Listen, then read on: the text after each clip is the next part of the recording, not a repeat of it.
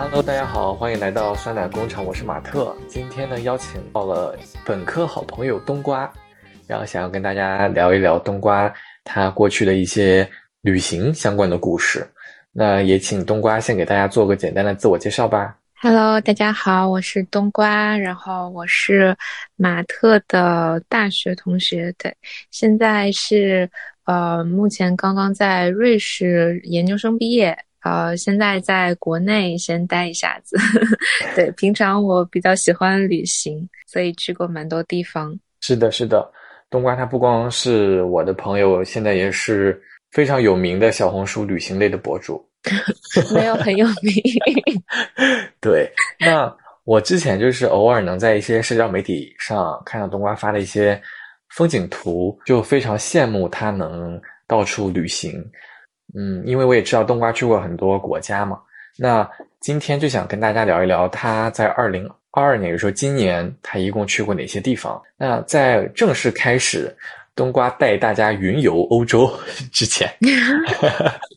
还是挺好奇瑞士这个地方的嘛，因为冬瓜的研究生是在瑞士上学的。呃，想问一下你，就是在你的印象中，瑞士是一个什么样的地方？我觉得瑞士对我而言啊，就是大家都讲好山好水好无聊。虽然瑞士好像大家听起来就感觉很美好，有点那种童话世界的感觉。但是如果你真正生活在那里，确实是感觉这个地方，如果你不喜欢，呃，出去户外运动啊，嗯，它基本上是不太适合年轻人生存的。因为就算在城市里面，它也基本上是没有夜生活，但是它就非常适合那种特别喜欢户外运动，比如说呃，hiking 啊，或者是冬天滑滑雪，呃，平常出去在那个野湖里游游泳，就非常适合这样的人生活。天呐！就是要需要很热爱大自然，又是非常适合一个养老的地方。听起来，对对对，没错，就是基本上，嗯，年轻人很少，不太适合年轻人来奋斗。嗯，哎，我想知道英语是瑞士人，他们说英语吗？英语普及率应该不算特别高吧，因为英语并不是瑞士的官方语言。瑞士官方语言有四个，呃，有呃法语、德语。还有意大利语，还有一个瑞士那边的罗曼史语。哦，对，所以英语并不是它官方语言。然后你在城市中，除了在这种 city center，你可能讲一些英文，跟年轻人会有人明白。但是大部分人其实是比较保守，就是不是很会讲英文的。嗯，那你在那边日常生活，你需要会说法语、德语？还是嗯，我是一直都在法语区，所以就是你稍稍会一点，就是生活中的法语，嗯，是非常有用的。像我们之前，我们不是在呃魁北克嘛，加拿大魁北克，它也是法语区，但是我当时就完全没有感觉说不会法语会有任何影响，因为在当趟，呃，感觉说英语是畅通无阻的，完全不会有什么问题。你是不是也是？嗯，是的。但是同时，就是如果在瑞士这边，我会感觉确实生活。中，如果你只会讲英文的话，你会处处遇到一些，就是处处碰壁。尤其是你去办一些事情，你和这些工作人员或者是和一些便利店的，呃，这种服务人员沟通，如果你不会讲法语，我觉得确实有些困难。对，感觉差差别还是蛮大的。明白。我之前还听说你们在瑞士的时候，经常会下班到别的国家喝酒，然后再回家，是这样吗？你你听谁说？哎呀，我们就是，呃，这个就是你，如果你真的是住在边境，就像日内瓦，其实像日内瓦，或者是我住在洛桑，我们到法国。可能就是三十分钟的事情，就是坐一个车，连任何就是呃需要检查你的证件都不用，你就坐个地铁，可能下一站他就到了法国。像是住在巴塞尔，他们就经常去德国买菜，因为瑞士高物价嘛，所以你在瑞士呃生活其实是消费非常高的。平常很多人甚至周末的时候还会去周边的国家去买菜，那他们的物价可能是瑞士的一半还要低，对，所以还是蛮常见的，就有了大家所谓的这个跨国买菜、跨国喝酒，真的让人感觉难以置信。下班出个国喝个酒，然后再回家。对啊，对啊，就是像我们学校是建在日内瓦湖边嘛，然后我们这个洛桑，它对面其实就是法国的这个依云小镇。你可能听过这个呃依云水，可能大家都喝过。所以有很多人，其实就像我们的，无论是博士生啊，还是教授啊，有很多人其实就住在这个依云，或者是住在法国的这个小镇里。然后每天就是早晚通勤，坐个船就过来上班了。船可能只要四十分钟。那我想着，这可不比呃国内在上海住，可能住五环外到市中心上班，比这要来的方便。真的太爽了，还能划个小船，早上可不是吗？那我们就正式开启二零二二年冬瓜 欧洲这个云旅游了。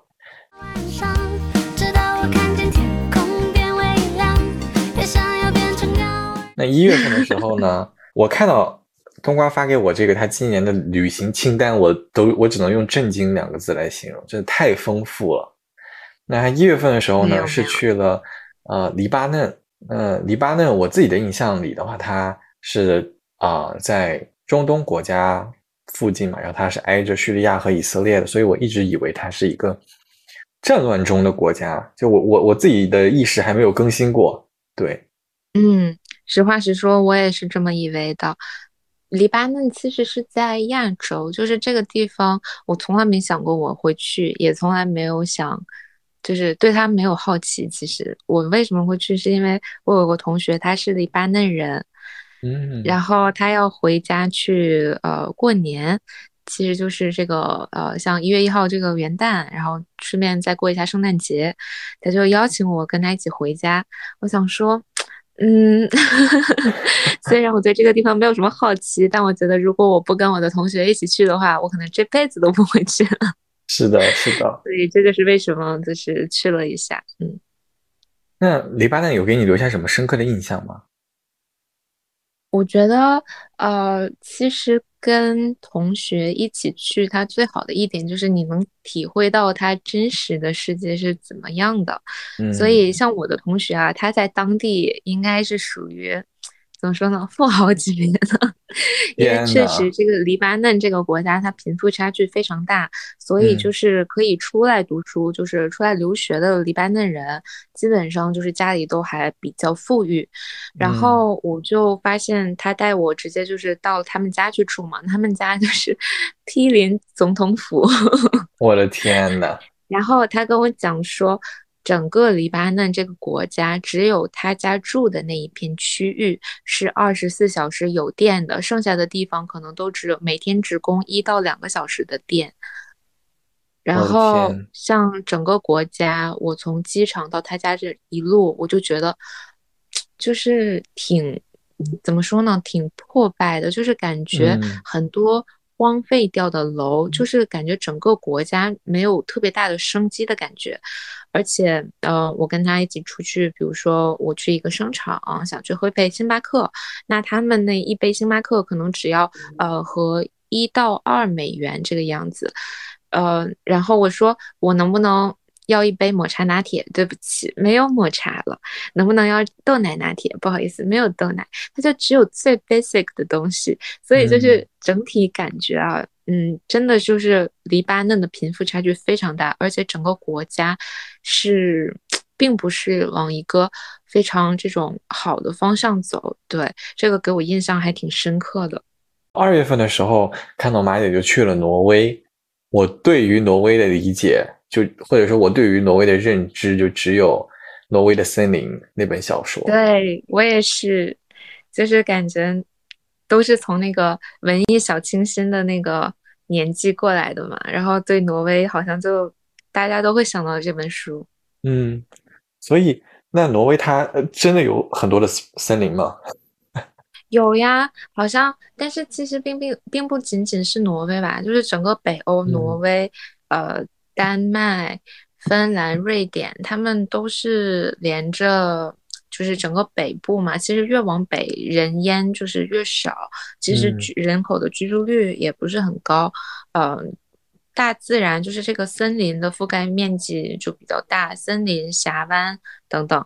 对，还是蛮多的。我记得之前有去瑞典旅游的时候，他们有那个呃比较有名的，就是当地的伴手礼，就是一个雕刻的挪威的那个叫呃什么达拉木马，对它达拉木马，它的这个寓意就是穿越森林的爱，就是说他们冬天的时候会有很多北欧的这些伐木工人就会到这个进入深森林的这个深处去伐木，然后一待都要待个半个月或者一个月都不能回家，那所以他们就。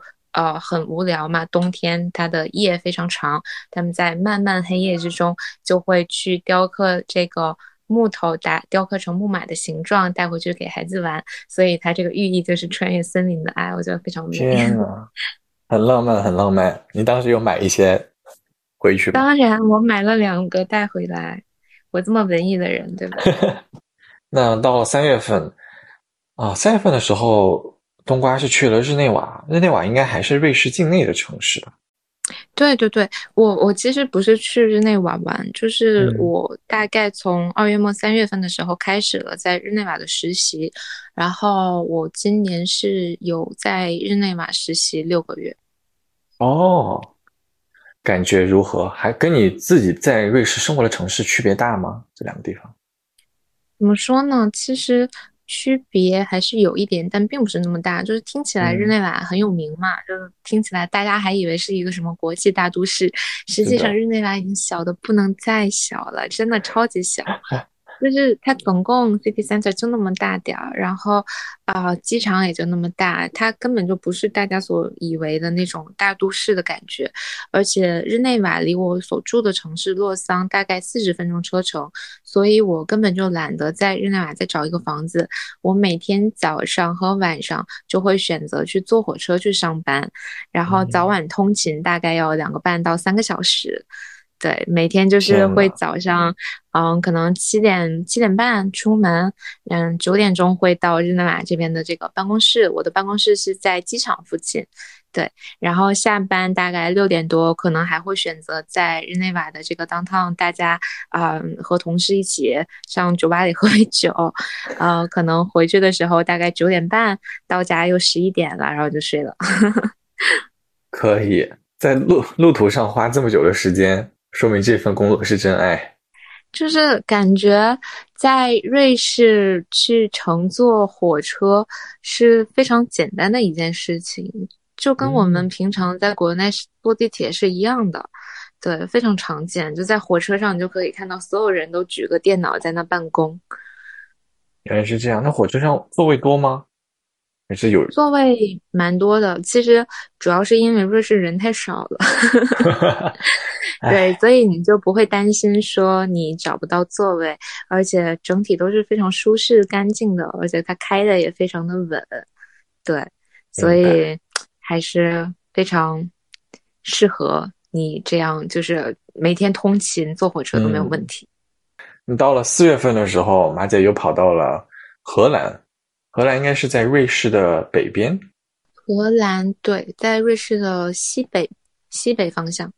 我这个做了一点点小小的调查，然后发现呢，荷兰它是低地国家，是指说它有百分之五十的土地海拔高于一公尺，其余的国土当中都是低于海平面的土地，而且绝大多数都是人造的。所以我就很好奇，所以说荷兰它。低于海平面这些地方是是有海水吗？还是它都是变成陆地啊？我记得好像是小时候我听说，我看故事啊，他们就讲说，呃，荷兰它就是一直在跟这个呃海岸线去做斗争嘛。那海退一尺，我就再往前进一寸，我就往前修呃修这个呃堤坝呀。对，去抢占这个海岸线，把海给拦拦下去。对，然后每次海退一点，我们就再往前进一点。所以我觉得也很有趣啊，真的是他的土地和都是他自己争取来的，跟大自然做抗衡，太太强了，真的是。然后整个荷兰，嗯，我去就是它首都阿姆斯特丹嘛，然后阿姆斯特丹它就整个城市都是大街小巷都是穿着。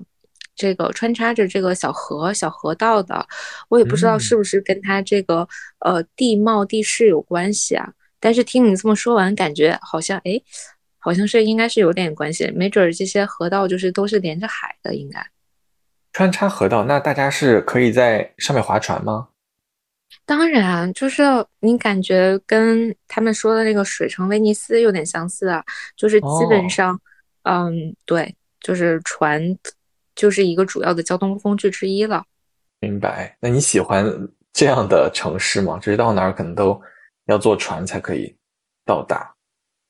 我感觉很浪漫啊，但是我不喜欢这个 阿姆斯特丹本身，但是我感觉就是它这个整个城市的这个规划还是挺可爱的，就是非常，因为从最开始想去也是因为在网上看到很多阿姆斯特丹图片嘛，看到这些呃依水而建的这些小房子啊，都是矮矮的，然后五彩斑斓的，呃，而且大家就是平常。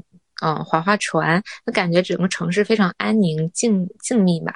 但是去了以后发现，好像并不是这个样子。因为大家都知道，就是阿姆斯特丹它是以这个自由著称的嘛。那大街小巷的这个，对吧？叫叫他们叫 coffee shop。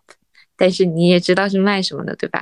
然后还有这个红灯区，对对对，所以整个城市就是确实 OK，确实很自由。但是你到那以后，你会发现，给你一种有些乱的感觉，就是人员也是鱼龙混杂，因为什么人都有嘛。然后你在那里就是感觉并不会感觉到你从图片上所看到的那种你期待的安宁。对，嗯，明白。因为它太过自由，哎，就是对过分自由带来的一些弊端。对，太过自由，然后你就到这个每个街道的背处啊，就是背面，你就感觉好像也是有点就是脏乱，而且到处都是在呃修缮。我也不知道是近两年才这个样子，还是说，对整个城市就是感觉没有特别的 well organized 的感觉。对，嗯。那到了五月份的时候，呃，您又去到了葡萄牙。葡萄牙应该是欧洲最西边的一个国家，挨着西班牙。你有什么比较特别的记忆吗？最深刻的就是去这个罗卡角去追日落吧，因为罗卡角它是整个欧洲大陆的最西端，就是最西端的这个点。嗯，所以我们就想说，哎。我们要不要去看一下？因为当时我们是住在里斯本的市中心，然后我们打车去，先是坐火车去罗卡角附近的那个小镇，但是我们可能时间没有估算好，就已经很晚了。就当时就是太阳已经在下山了，然后如果当时我们再上去的话，我们就在想，我们上去了的时候，可能这个太阳已经落下去了，我们就在纠结到底还要不要上，但是。最后还是想说，哎，来都来了，那就去一下吧。所以我们就是一路就是在打车，让司机一直要快点开，快点开，快点开，去追这个日落。因为就是想说，在他下山前一定要到那个地方。然后司机就超级快的去开这个路，对。然后在上山的途中，你就可以肉眼可见的看这个太阳在往下去。但是整个这个体验，你会觉得哇，怎么这么好？就是讲出来的时候，你会觉得。真的是在追日落，这个“追”字用的就是 非常贴切，物理都在追耶。对啊，真的是。然后到那个山顶，到那个罗卡角了之后，嗯，可能因为就是太阳已经接近就是地平线了嘛，就要快下去了，所以人是非常少的，就是没有人，就只有我和我的朋友，我是和两个朋友，只有我们三个人，你就真的有一种好像来到了。一个尽头的感觉，因为确实它也是欧洲大陆的最西端、最西边的这个尽头嘛。然后这种感觉确实感觉嗯非常不错。哎，我好奇，我以为会有很多人一起去追日落做这个事情，有点像网红打卡点，不是吗？对呀，对呀，我也这么以为。结果上去了以后，发现一个人都没有。也不知道是不是因为我们可能来的太晚，然后我们所看到的景色和我期待的可能也是不一样的。那我期待的日落可能不一样的地方，它的日落我觉得可能相差都没有那么大。那可能就是整个天都是粉红色的，然后太阳就下山。我其实并没有什么特别的期待，但是由于我们上去的太晚了嘛，所以整个天都是带着那种。淡紫色，而且，呃，它这个渐变做的非常好，因为有一边它是已经没有光了，它就已经变成了夜，然后你就看到你的另一边，你就转个身，你就看到那边好像还就是整个从蓝色慢慢过渡到紫色，过渡到粉色，过渡到一点点的金黄，因为它在地平线处嘛。那一呃，就是这个车一上来就看到这个景色，我觉得还是很震撼的。然后我记得罗卡角它有一个呃有一个碑，然后那个碑上的碑文就是“路止于此，海始于斯”。我的天呐，还有中文？这个应该是 中国人给他翻译的，对，就是意思就是嗯，大陆的尽头就是在这里了，然后从这里开始就是海的起点。哇塞，好浪漫啊！不知道为什么，就是很浪漫。到了六月份。差不多是二零二二年的中中旬了。这个时候看到您又回到了英国，因为我知道马姐之前有在爱丁堡交换过半年嘛。呃，那关于英国的话，你有没有什么比较有趣的故事啊？或者是关于爱丁堡有没有什么想要跟大家分享的？英国其实六月份的时候，我只是我没有回爱丁堡，但是有去伦敦，就是去看一个朋友。对。嗯，我觉得比较有趣的是，我在同一个地方，就是你知道泰晤士河嘛？泰晤士河它的旁边，呃，就是在河岸，它有一个呃很有趣的雕塑，它是一个蛋的形状，就是立在那里，斜立在那里。我在呃二零一八年和在二零二二年在同一个地方用同一个姿势拍了照，然后我去做一下 对比，我。发现确实感觉不一样了，就是在同一个地方，你就能清晰的看到自己的成长。对，所以我觉得回到啊以前去过的地方，应该就是又一种不同的心情，故地重游的感觉。真的是。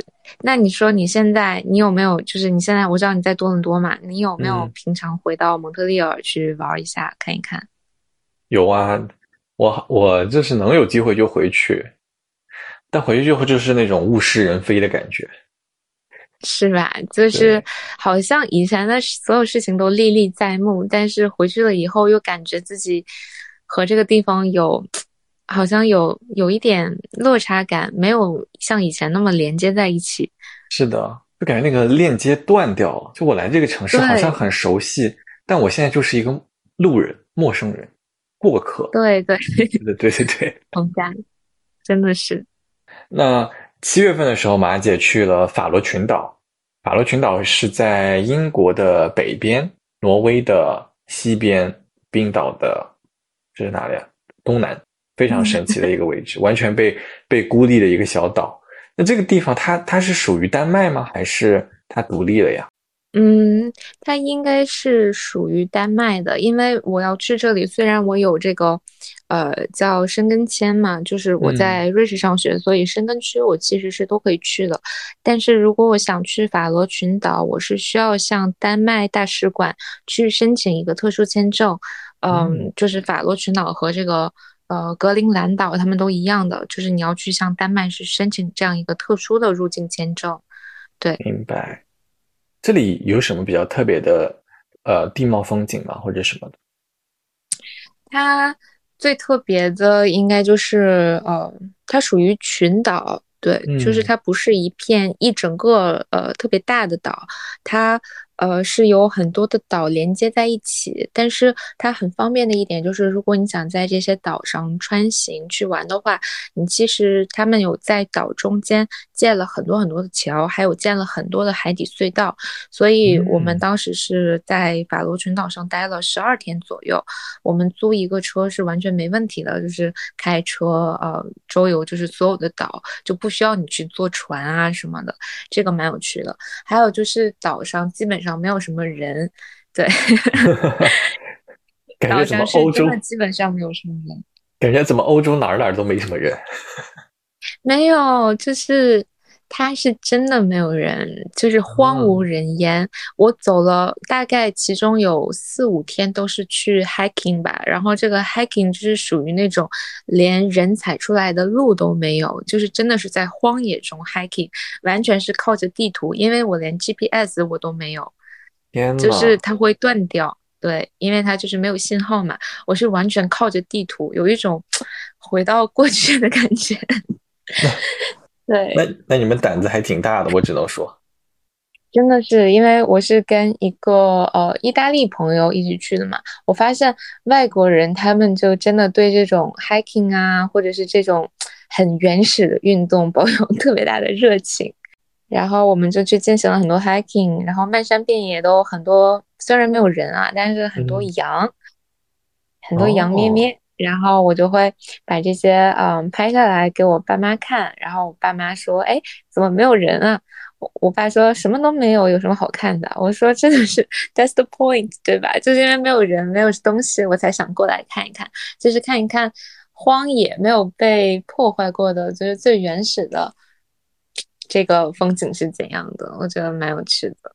而且法罗这个地方，因为常年就是由于这个地势原因嘛，就是常年被这个雾啊，还有这个多云，呃，就是笼罩。所以它是一个非常非常适合看彩虹的地方。我平均在法兰，呃，就是法罗群岛的一个多星期，平均每天能看到两到三道彩虹。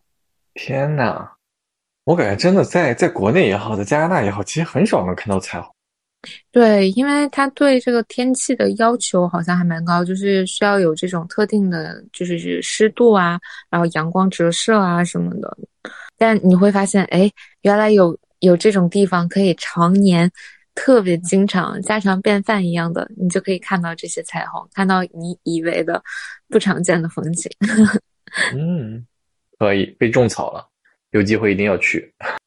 那我怕你觉得无聊。我光听到这个海底隧道，我就已经被深深的吸引了。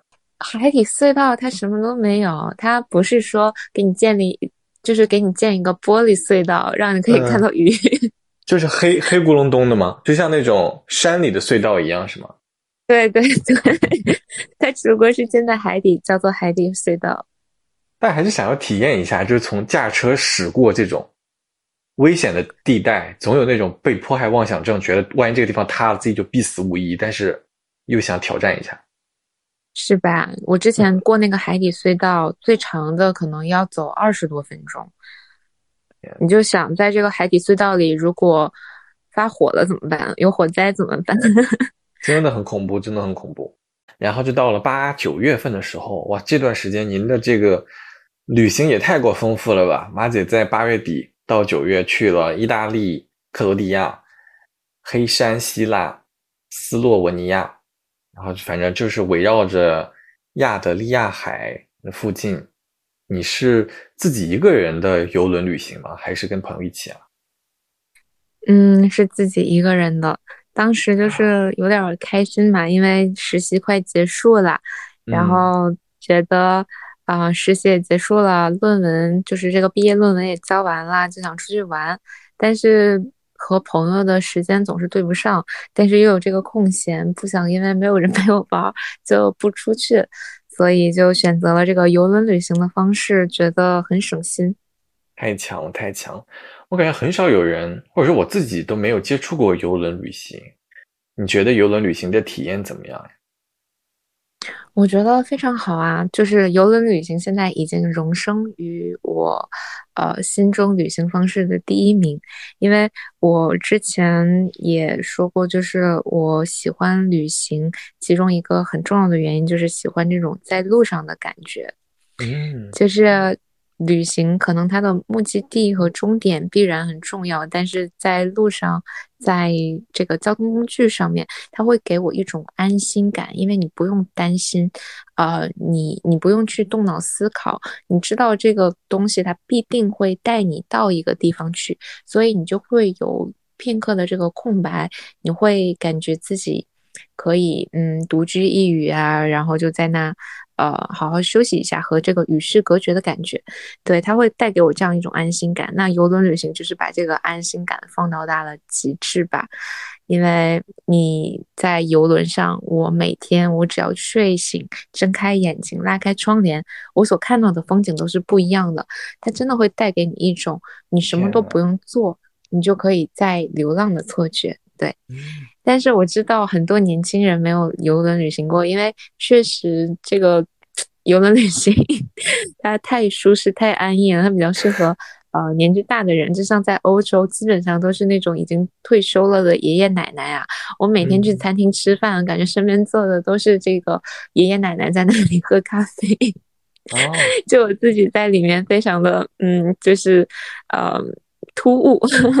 真的，就是这个游轮旅行，我感觉它它在我的印象里啊，就是两个，这都不是啥好印象。一个是那个泰坦尼克号，一个是韩国的那个，就是游轮沉的那个事件嘛。我所以，我对游轮这个东西就充满了内心的恐惧。我觉得它就是就不安全，再加上我自己又有点晕船。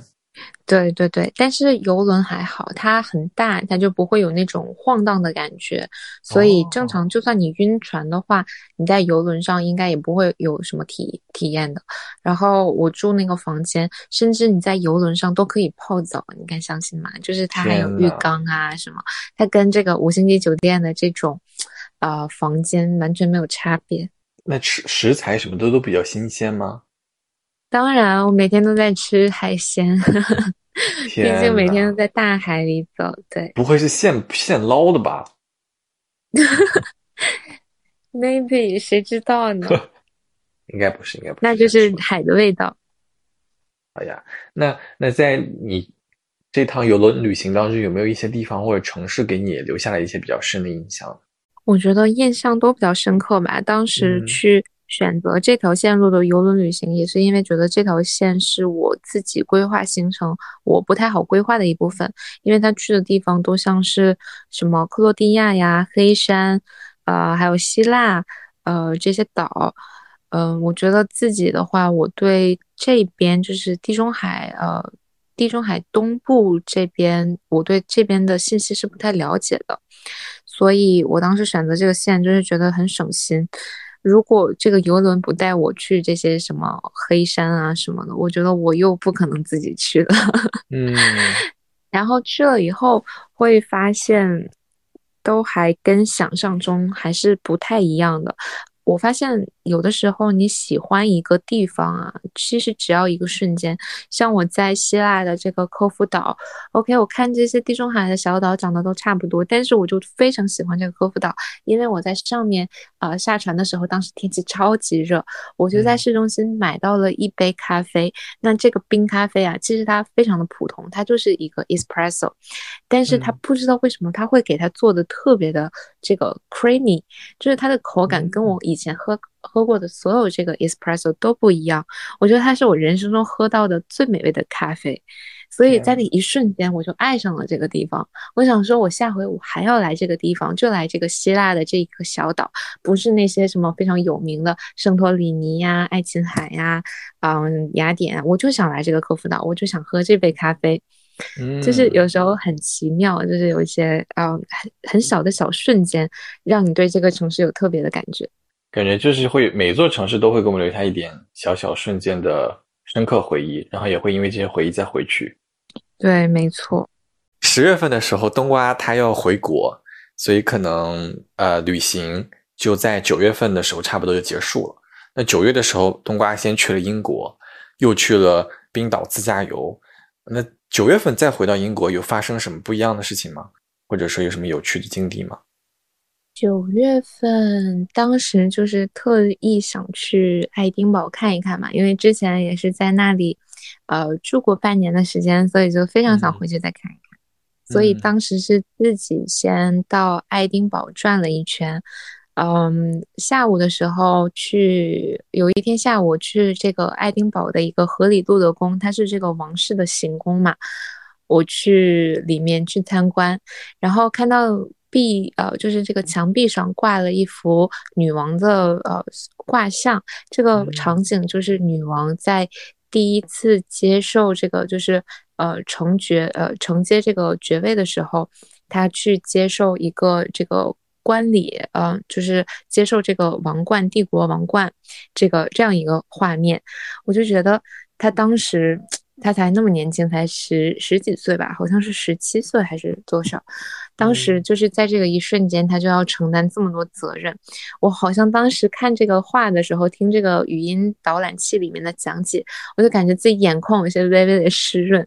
结果那天晚上回到我的 Airbnb 以后，大概在五六点钟的时候，就突然收到了女王逝世的这个消息，当时就感觉，哇，就是有一种，好像有一种对于他的人生的一种参与感。明明下午好像才因为他的故事而被感动，但是晚上的时候，这个人他就，呃，已经不在这个世间了，就感觉 很奇妙。天呐！难以想象，但是又感觉可以想象，真的是一种。第二天还有去，就是又回到这个河里多德宫门前嘛，就发现整个这个宫殿外墙大家都摆满了鲜花，然后它这个皇家一英里，就是荷里多荷荷里多德宫到爱丁堡，呃，城堡这一条路上，就是已经被戒严了，因为之后女王的遗体会被运回这个河里多德宫，啊，放置停滞一天。嗯，那你在英国一共待了多久啊？然后才去的冰岛？我好像是在爱丁堡待了五天左右，然后去到了谢菲尔德待了两天，然后又去了剑桥待了一天，从剑桥又到伦敦的这个机场去的冰岛。冰岛的话，我自己之前对它的印象，就感觉所有朋友圈的同学，他们到英这个冰岛都会拍那个海岸线。或者是海岸的那个照片嘛，包括一些影视剧作品。那我印象也就是很长的海岸，很呃就黑色的沙滩，然后高耸的山崖，一些跟这个克苏鲁相关的，或者就是那种呃旷世凄美又有一点阴森恐怖的那种场景，我感觉好像都是在 都是在冰岛拍的。所以你你当时你去冰岛也有看到类似的这种场景吗？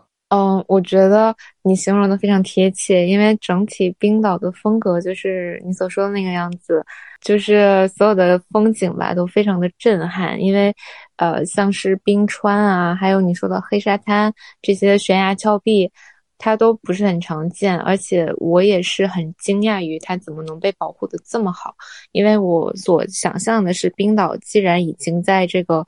呃，旅友圈啊，已经畅销这么多年了，大家可能都会想来看一看。我以为它已经被开发的，就是是一个旅行的这种比较商业化的地方了。但是实际上去了，我发现完全没有，就是整整体的这个冰岛的这个生态环境保护做得非常好。对，嗯，反正听完马姐这个二零二二年的旅旅行之旅，我被种草了非常多，就是如果要去欧洲玩，想要去的国家和地区，欢迎你来玩啊！好呀，但我知道你肯定不会来的。谁说的？我已经有在计划办申根签了。真的吗？你想去哪里啊？为什么要办？就打算明年呃，应该春假的时候吧，去一趟。没去过。那你有想好去哪个国家吗？有点想去法国啊，西班牙。蛮好的。我感觉你就是很适合热带的那种，或者是温暖的一些的地方，去那里，嗯，去穿个，嗯，穿个度假风的小衬衫，然后手里捧个菠萝，脑，呃，头上系一个头巾，这是你的旅行风格。就是我的这种风格，什么夏夏日流氓风。对 对对。也很好奇啊，因为实话说，我感觉我自己并不是一个非常喜欢旅游的人。为什么马姐你这么喜欢旅游啊？我觉得，嗯，第一个就是像刚刚讲的，我喜欢在路上的感觉，因为在路上就是允许你有这样一个片刻去逃离出你的呃现实嘛，你就可以什么都不用想，不用想你现实生活中遇到的那些问题困难，你就感觉自己可以得到。嗯，短暂的一个内心的安宁，那这个时刻是我非常享受的。那如果我一直不断的旅行，一直在路上，我就可以一直享受这个时刻。当然，这个是没有办法解决问题的。那所以第二点就是，我想喜欢旅行的另外一个原因，就是在发现自己去了越来越多的地方之后吧。觉得变得豁达了不少，因为确实像生活中，尤其是当你拥有很多东西，或者是你有很多选择的时候，你会不可避免的想要更多，然后你去给自己压力，无论是别人给到你、外界给到你、同龄人给到你，还是说你自己给到你，都会有很多无形的压力去逼着你往前走吧。但是。当你走了越来越多的地方，看了更多的人和不同的生活方式以后，你会发现好像每每种生活方式都不错，就是没有一个没有一一种生活方式是大家所认为的完美，所以很多就是世俗定义上所要的成功，那对你而言真的是你想要的东西吗？我就想说，我现在可能刚刚毕业，参加这个秋招，嗯，感觉今年秋招也是很难啊，大家都在就是呃很努力的去刷题呀，想要进大厂去做一个这个，无论是写代码呀，还是去做产品啊项。目啊，感觉都是好像大家都在就是挤破头想往一条路上去走，在这条路上去走到一个更高的地方。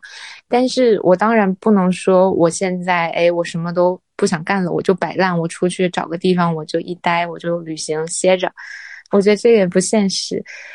旅行带给我的更多的是一种面对失败的勇气吧，还有一种底气。就算我走一条路，哎，这条路我行不通，但是其实这并不代表什么，也许会有更多另一条更适合我的路可以走，对吧？所以就是感觉每种生活方式都是呃都是好的，没有一种确定的好，所以完全取决于你自己想要什么。哎，我觉得。很多时候，就我会做一些反思嘛，比如说过去的一些思考或者经历，我就很相信那句话，就是你人的成长都是因为我们撞到了一些东西，然后它反弹到我们自己身上，我们才意识到，之前无论是自己的想法也好啊，这个所谓什么格局呀、视野也好，可能都都不一样。你经历的人和事情，一定会在旅行当中就暴露自己更多的地方，然后你也会遇到更多更精彩的人和事。会让你有一种全新的视野看待自己和看待这个世界。然后另外呢，就是我有跟冬瓜聊天嘛，我就发现啊，我自己做那个 MBTI，我是属于外向型的人格，就是 E 型的人格。然后冬瓜应该是属于爱型的人格，就是内向型的人格。我有做一个小小的调研，我就发现我身边这个爱就是内向型的人格，他们反而可以自己旅行。然后我自己作为一个内外向型的人格，我就很难自己出去玩，就我无法想象像马姐那样自己坐一个游轮行出去游玩三个国家这种事情。我很，我觉得你很勇敢，但是我知道我我应该是达不到的。嗯，我觉得我不能说，不能说。就是外向和内向的人，哪哪种类型的人更适合自己出门独自旅行吧？只是说，就是内向的人也可以拥有这个选择，就是不是说内向的人他就更害怕自己面对世界，那反而说他内心的世界，他可能情感更细腻，他内向，所以他所有很多的情绪，他表达出来的很少，但是自己消化的很多，就像。对我自己而言，我的内心世界就非常的丰富。我常常跟别人说我戏特别多，就我每到一个地方，我脑海里就能自己编出一个故事来。对我常常觉得自己适合写小说，可以。对，就是觉得自己内心嗯非常内心世界非常丰富嘛，所以在自己出去旅行的时候，我也并不感觉有多孤独，因为它和我平常日常生活呃感觉差别并没有那么大。因为你自己出去和是还是在呃家里，你都是一样，就是我的生活状态是一样的，我都会在自己内心去想很多很多的东西，我自己给自己的提呃，我自己给自己提供的这个情绪价值，其实已经足够我去呃维系一个正常的这个情绪的这个状态。我记得上次跟冬瓜聊，冬瓜不是这样说的，冬瓜说的是爱型的人格，内心很丰富。然后他说我脑袋空空，我可没说你脑袋空空，我得我得好好说一下，对我得说两边两边内向和外向的人，我们是平等的，对吧？不能踩一捧一，是不是？搞拉踩，不能引战。而且我一直在努力去往外向靠拢嘛，有的时候太内向也不是好事。就像你如果特别内向，你自己一个人出门旅行，你会很容易吃亏。那比如说有的时候你迷路了，你连问别人都不敢问，去寻求帮助都不敢寻求，那这个也是对我们而言很大的一个挑战。那感觉我们这一期播客也差不多要接近尾声了，很感谢马姐带我们云游欧洲。很感谢冬瓜，保留一个马姐，您觉得如何？行，这个就不剪了吧，这个就留在这里。好，最后一个问题，想问一下，在所有的旅行当中，您印象最深刻的地方是什么？我们用这个问题来结束今天的播客。我印象最深刻的地方应该是，嗯，斯德哥尔摩吧，就是我现在把它排在我去过的所有的地方中的。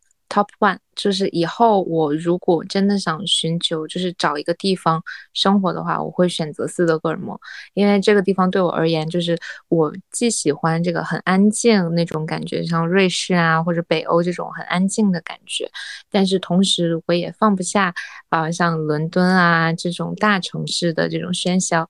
那斯德哥尔摩就是我觉得一个完美。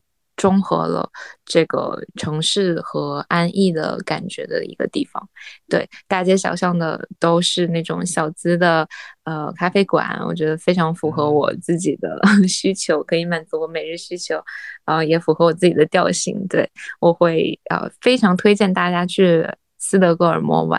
那你呢？你如果选择一个最印象深刻的地方，你会选择哪里？在我屈指可数的。旅行当中，我可能会选柬埔寨，就它是我唯一去过的一个呃东南亚国家。因为当时去的时候是跟蹭着朋友的朋友在当地，也是有一个当地人带着我们玩，就会体验很多当地人才会去的或者玩的一些地方，也避免了很多坑嘛。嗯嗯，然后当时，然后你在那里干什么了？我们当时去了，比如说去吴哥窟，然后想去那边看。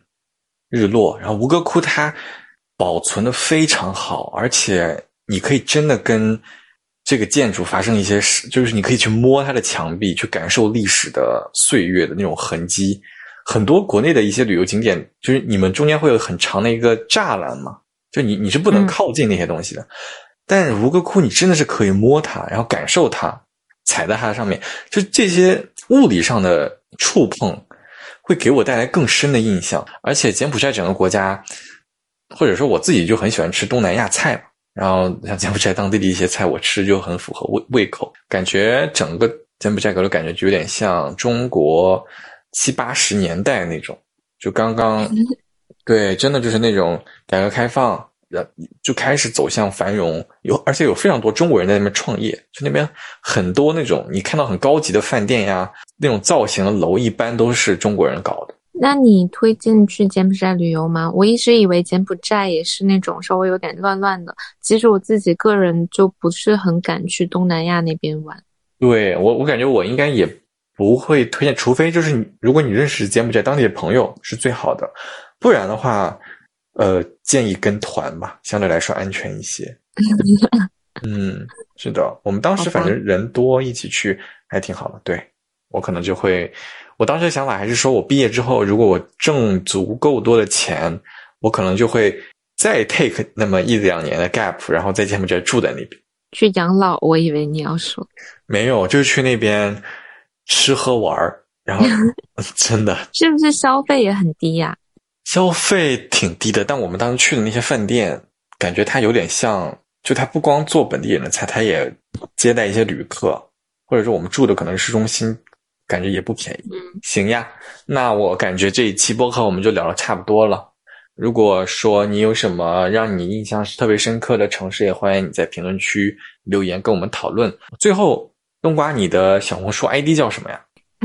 我的小红书 ID 就叫 Winter Mellow 啊，Winter W 大写，然后 Melon 把那个 N 去掉，因为有太多人跟我重名了，所以我就是那个独一无二的 Winter Mellow。